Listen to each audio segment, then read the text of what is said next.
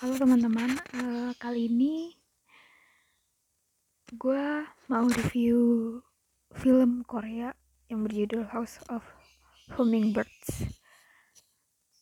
Sebelumnya mohon maaf kalau ada jeda-jeda dikit karena ini kali pertama gue record untuk podcast. Jadi agak-agak gugup. Nah, uh, di sini kita mulai dari uh, biodata filmnya. House of Hummingbirds ini uh, film Korea keluaran tahun 2018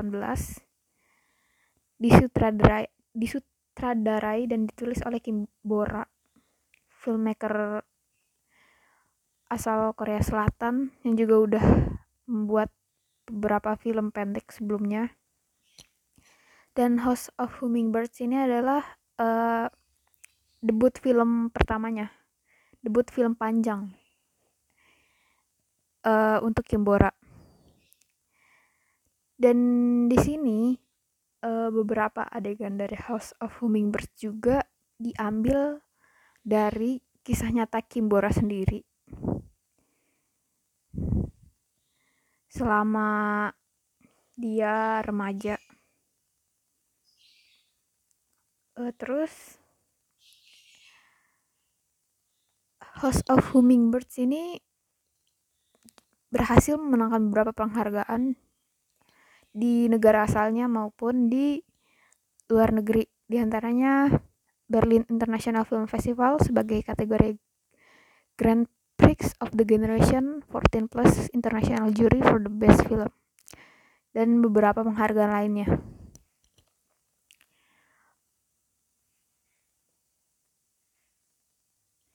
Di sini para pemainnya ada Park Ji Hoo sebagai Enyi. Sebenarnya tulisannya Enhi tapi nggak tahu kenapa dibacanya Enyi. Enyi. Terus ada Kim Se Byuk sebagai Ji. Song Sang Yeon sebagai Dehun atau kakaknya kakak laki-lakinya Enhi Park Soo Hyun sebagai Suhi kakak perempuannya ini Park Seyun sebagai Jisoo sahabatnya Eunhee dan beberapa case lainnya. Dan mohon maaf di sini kalau ada salah ada salah salah pengucapan nama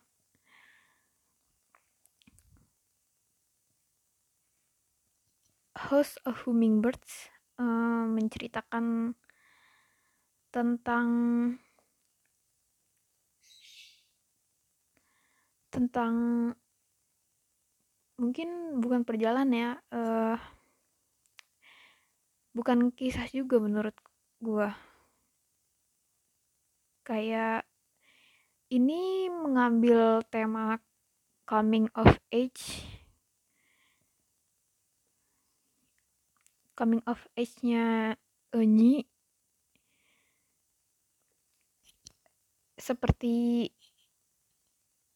ini familiar dengan film seperti Lady Bird, terus The Perks of Being Wallflower, dan beberapa film lainnya. Jadi di film ini sinopsisnya Seul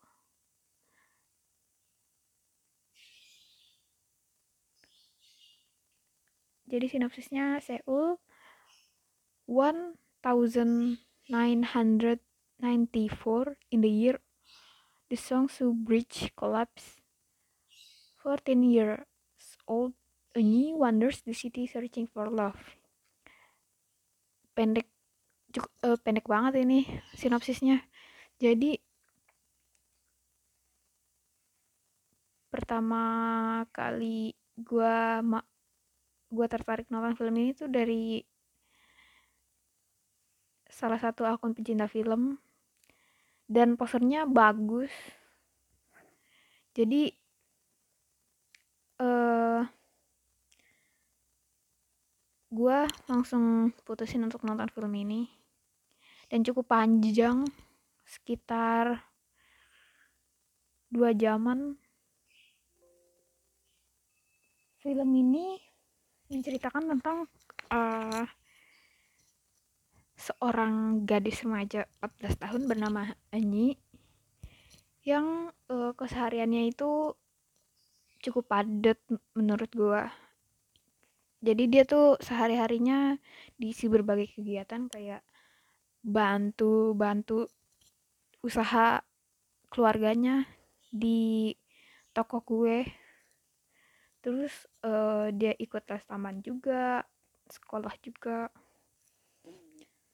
Uh, terus di film ini ada beberapa konflik. Dan film ini juga memasukkan sejarah dari Korea Selatan yaitu peristiwa runtuhnya jembatan Songsu yang terjadi pada tahun 1994. Di film ini banyak banget unsur-unsur yang dimasukkan kayak cinta, terus persahabatan, depresi, uh, teenagers life, terus LGBT walaupun dikit. Di sini kayaknya gue mau kasih spoiler warning karena ini gue akan review uh, mungkin nggak nggak dari awal sampai akhir secara mendetail tapi uh, ini poin-poin yang gue dapat dari nonton film Cause of Hummingbird. Uh,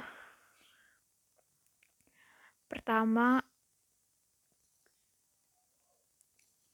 film ini tuh nggak tahu kenapa sangat khas, sangat khas film-film mungkin film-film Korea dan Jepang. Jadi kayak gak banyak movement dari kameranya terus juga pace-nya lambat. Adegannya pun lambat dan apa ya?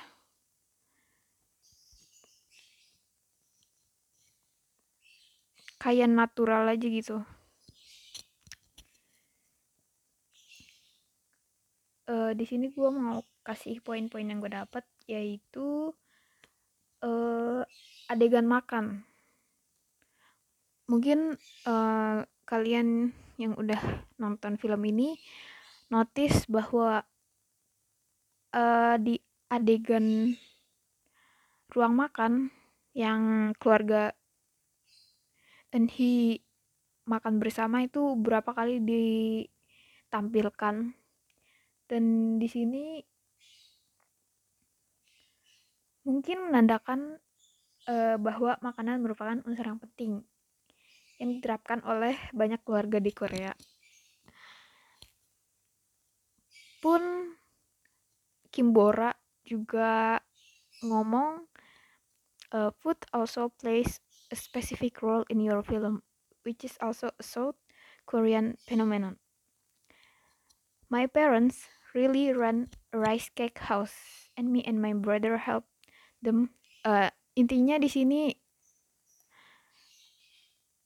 makanan itu sangat berpengaruh penting dalam film, terutama dalam film-film buatan atau film-film yang berasal dari Korea Selatan. Di sini orang tuanya Kimbora di kehidupan nyata bener-bener buka usaha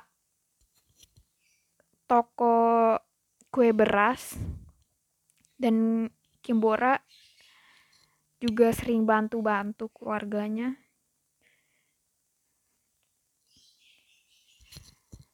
Jadi mungkin yang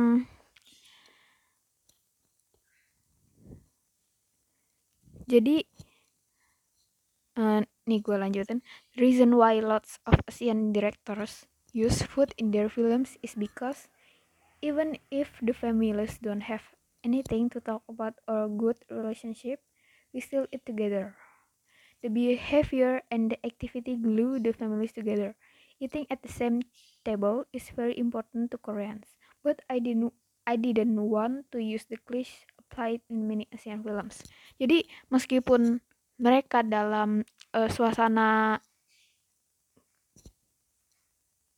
gak enak ataupun uh, satu sama lain tuh nggak deket tapi justru yang mendekatkan itu tuh makan itu sendiri aktivitas makan itu sendiri yang uh, mungkin bisa seenggaknya mem mempererat suatu keluarga uh, terus juga di sini Kimbora uh, mengeluarkan poin bahwa the film is multi-layered and nuanced and it's not and it's not only about the family and the search for love but it also shows a deeply patriarchal structure of the Korean society. Jadi kata Kimbora di film ini uh, turut dimasukkan unsur-unsur patriarki. Kayak mungkin yang gue dapet pas ayah yang mana kepala keluarga dari film ini selalu uh, apa ya pokoknya sebelum si ayah itu ngadahin piring di maka uh, di meja makan keluarga anggota keluarganya itu belum boleh makan. Jadi uh, sudah ayahnya nelungkupin bukan nelungkupin apa ya uh, membuka piring menandakan dia mau makan baru semuanya boleh makan.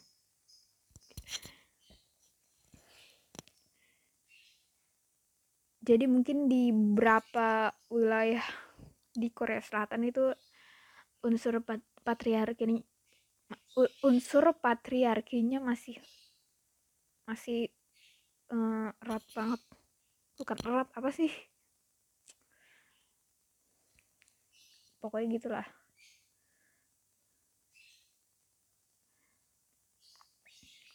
Terus yang gue dapat dari film ini juga uh, tentunya yang jadi perhatian banyak orang itu hubungan Yongji yaitu guru les bahasa Cina-nya Enhi sama Enhi-nya sendiri. Di mana Enhi ini mungkin kayak terabaikan sama keluarganya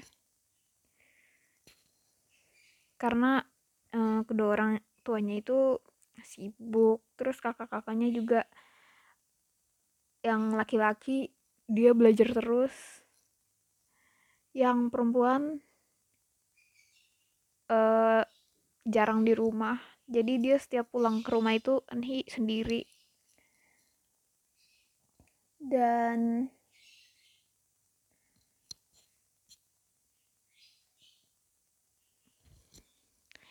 awal dari ketemuan awal dari pertemuan Yungji sama Enhi ini pas ada pergantian guru di tempat lesnya Enhi. Enhi yang bersahabat dengan Jisuk itu uh,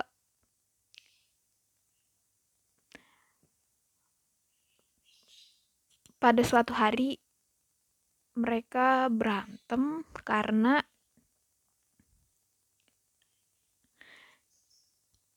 karena Eunhee dan Jisuk ketahuan nyolong di suatu minimarket. Dan Jisuk ini kayak ngehianatin Eunhee dah. Karena Eunhee-nya sedih dia dateng ke tempat les bahasa Cinanya itu sendiri. Dan di situ udah ada Yongji. Yongji yang sebelumnya udah apa ya pay attention ke Enhi sebelum-sebelumnya.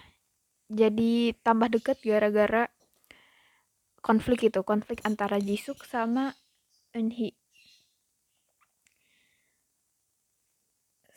Sampai uh, sampai pada suatu hari Enhi dan Youngji ini jalan bareng malam-malam. Dan kayak mereka ngobrol di tangga tentang tentang apa ya? Tentang kehidupan mungkin. Susah dijelasin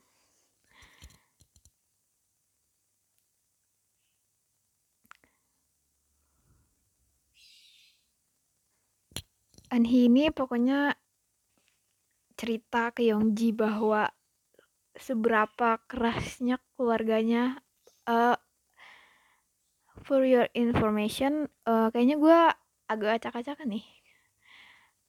Keluarga Anhi itu kan hmm, peng, orang tuanya peng, buka usaha toko kue beras.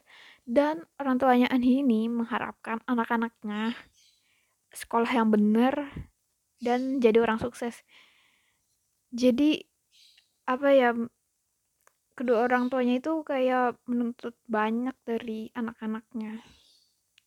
Harus kuliah harus pinter harus harus pinter public speaking. Terus kalau jalan tuh harus bawa buku banyak agar orang-orang segan sama kita gitu kata ibunya pokoknya Anhi bilang I can be loved when I reach high standard. Nah, di malam itu Eunhee cerita ke Yongji. Dia disuruh masuk universitas favorit dan lain-lain. Uh,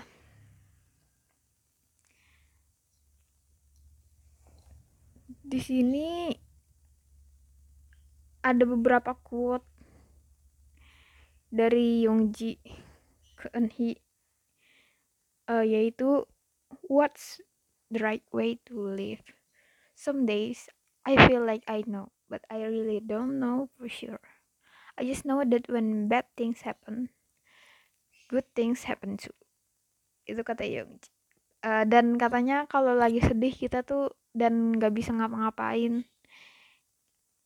uh, yang hal yang bisa Yungji lakukan itu cuman gerakin kedua tangannya sambil ngeliatin jari-jarinya.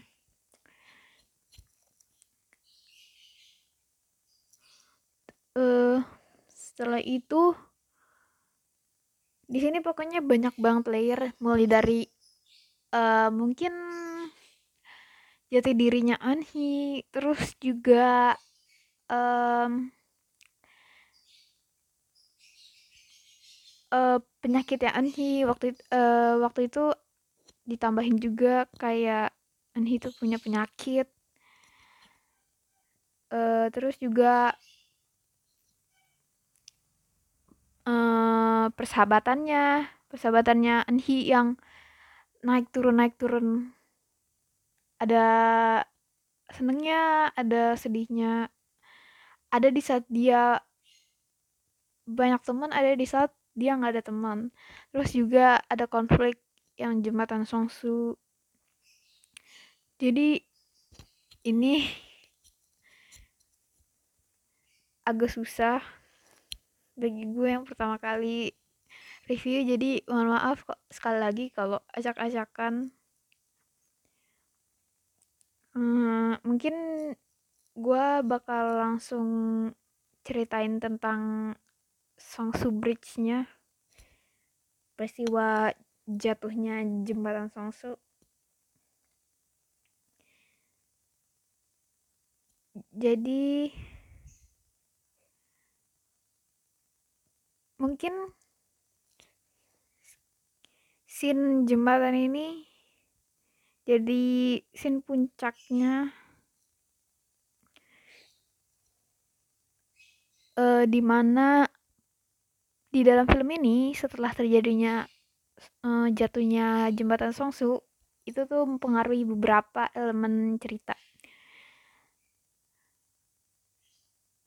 Uh, real fact peristiwa runtuhnya salah satu jembatan di Korea Selatan ini diambil dari kisah nyata uh, pada tahun 1994. Waktu itu, menurut uh, interview dengan Kimbora yang gue ambil, dia menceritakan bahwa saat itu Korea Selatan uh, sangat berambisi menjadi negara maju. Waktu itu negara Korea Selatan masih menjadi masih menjadi negara berkembang atau developed country dan mereka sangat berambisi untuk menjadi negara maju.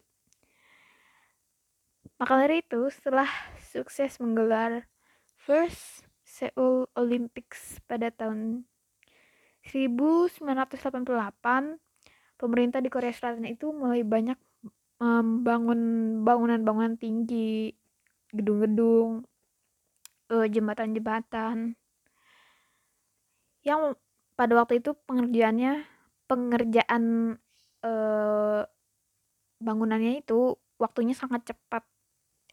Jadi mungkin um, mungkin kayak apa ya? Jadi karena waktu pengerjaan yang cepat tanpa memperhatikan prosedur keselamatan yang ada itu membuat salah satunya jembatan Songsu ini uh, jatuh. Karena ada hasil mungkin lasan las lasan yang enggak kuat.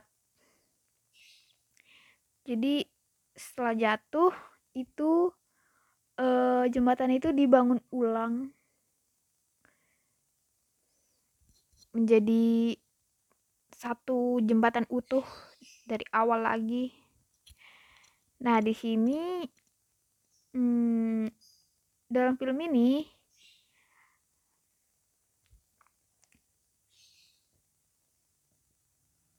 Kimbora mungkin menyentil pemerintah Korea Selatan karena apa ya pokoknya jangan cepet-cepet. Kalau bangun apa-apa tuh jangan cepet-cepet dan harus memperhatikan prosedur keselamatan supaya mencegah adanya insiden ini lagi. Gitu. Uh, dan fun fact-nya Kimbora ini pada saat kejadian runtuhnya jembatan itu kakaknya juga dalam uh, bus sekolah yang sedang melintasi jembatan itu. Jadi antara adegan di scene film ini dengan dengan pengalamannya Kimbora saat remaja itu diambil dari kisah nyata dan akhirnya akhirannya sama bahwa kakaknya Kimbora selamat karena dia telat naiknya. Jadi uh, dia jadi teman-temannya kakaknya Kimbora yang sudah duluan berangkat itu pada saat insiden jebatannya runtuh itu mereka jadi korban dan kakaknya Kimbora enggak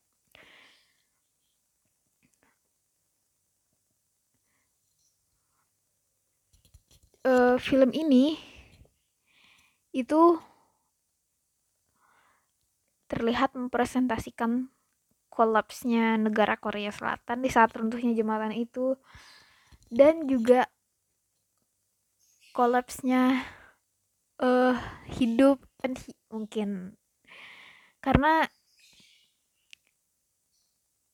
karena itu apa ya emosinya tuh naik turun dari awal sampai akhir. Terus di sini yang mau gue uh, point out saat adegan Anhi pulang dari rumah Yungji yang mana Anhi baru mengetahui bahwa Yungji jadi salah satu korban di jembatan Songsu itu. Setelah pulang dari rumah Yungji, Anhi pulang ke rumahnya dan duduk di kursi ruang makan. Dan kebetulan di situ ada ibunya Anhi yang hmm, sedang masak kue kayak kue kentang gitu, kue dari kentang terus setelah dimasak kue itu dikasihkan ke Enhi yang baru pulang di situ Enhi eh, nggak ngomong apa-apa dan ibunya juga nggak ngomong apa-apa di situ bener-bener uh, sepi silent um, mereka berdua duduk di ruang makan. Dan Enhi makan dengan lahapnya. Di sini uh, kentara banget. Gap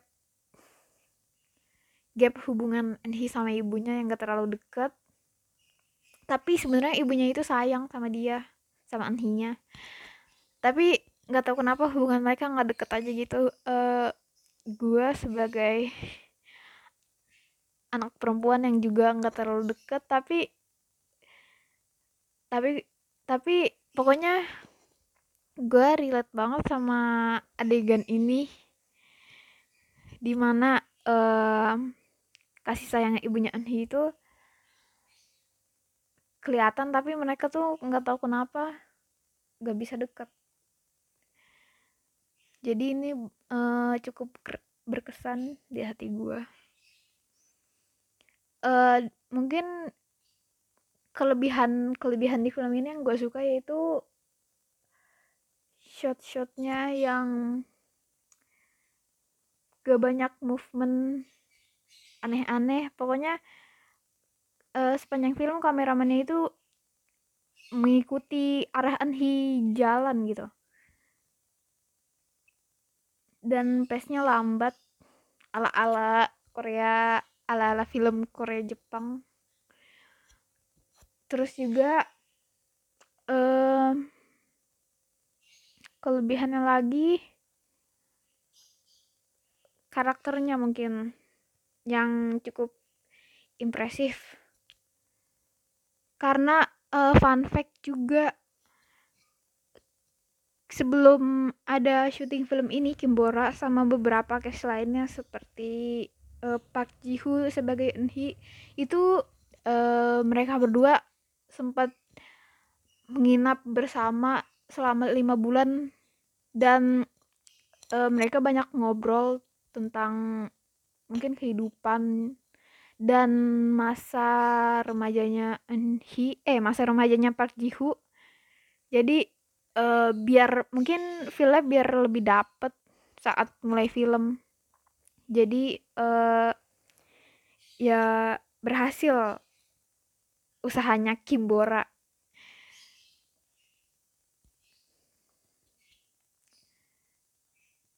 uh, kelebihannya juga mungkin endingnya endingnya oke okay. dan scoringnya oh iya scoringnya itu bagus banget apalagi yang tender lonelist itu gue suka banget dan beberapa scoring lainnya bagus-bagus bisa dicek uh, bisa dicek itu yang yang buat musik-musik atau skornya itu namanya Matija Strinisa. Lalu uh, di sini gue langsung kekurangannya banyak plot hole satu nih uh, gua gua udah nyatet berapa plot hole. Jadi di saat ayah Enhi pakai setelan hitam dan kayak dansa-dansa gitu dansa-dansa sendiri di ruang tamu sambil muter musik di radio kan itu uh, setelah itu Enhi masuk pulang dari sekolah dan masuk. Terus dia ngeliat ayahnya dansa-dansa gitu uh, dan langsung tiba-tiba ayahnya berhenti dan pamit keluar. Jadi Enhi sendiri dan ayahnya keluar. Nah uh, apakah di saat itu ayah Enhi selingkuh atau pergi sama wanita lain? Karena setelah adegan itu setelah adegan ayahnya pergi keluar rumah ibunya Enhi masuk ke rumah dan e, meriksa beberapa baju ayahnya apakah e, apa ya pokoknya kayak curiga ayahnya pergi sama wanita lain. Dan uh, setelah-setelahnya juga di ruang makan tuh ayahnya sama ibunya juga uh, awkward. Nah itu uh, gue belum tahu di sini ayahnya selingkuh apa gimana sama wanita lain. Di di satu ap, apa ya di satu lingkungan apartemennya karena uh, di dalam film itu pernah disebutkan bahwa ada wanita di apartemen lain. Uh, terus juga yang kedua uh, pas Enhi pulang sekolah kan uh, dia ketemu ibunya yang sedang menatap ke arah atas pohon. Mungkin di situ ada pohon. Pokoknya uh, dia menatap ke arah atas lalu Enhi manggil-manggil ibunya kan sampai beberapa kali. Tapi ibunya itu tuh kayak gak mengalihkan pandangannya gitu. Dan setelah itu ibunya pergi. Dan ini gue nggak tahu maksudnya apa. Udah gue cari-cari eh, di beberapa interview juga nggak ada disebutkan di sini untuk apa. Eh, terus juga uh, plot hole ketiga. Setelah kejadian jembatan Songsu rubuh kan malamnya Eunhee sama keluarganya itu kumpul di ruang makan untuk makan bareng. Pada saat uh, semuanya sedang sibuk sama makanannya masing-masing tiba-tiba kakak kakak laki-lakinya Eunhee itu nangis. Kakak laki-lakinya itu Dehun nah di sini ada dua kemungkinan uh, jadi kemungkinan pertama Dehun ini udah capek sama tekanan-tekanan dari ayahnya yang mana uh, mengharuskan dia untuk masuk ke universitas favorit.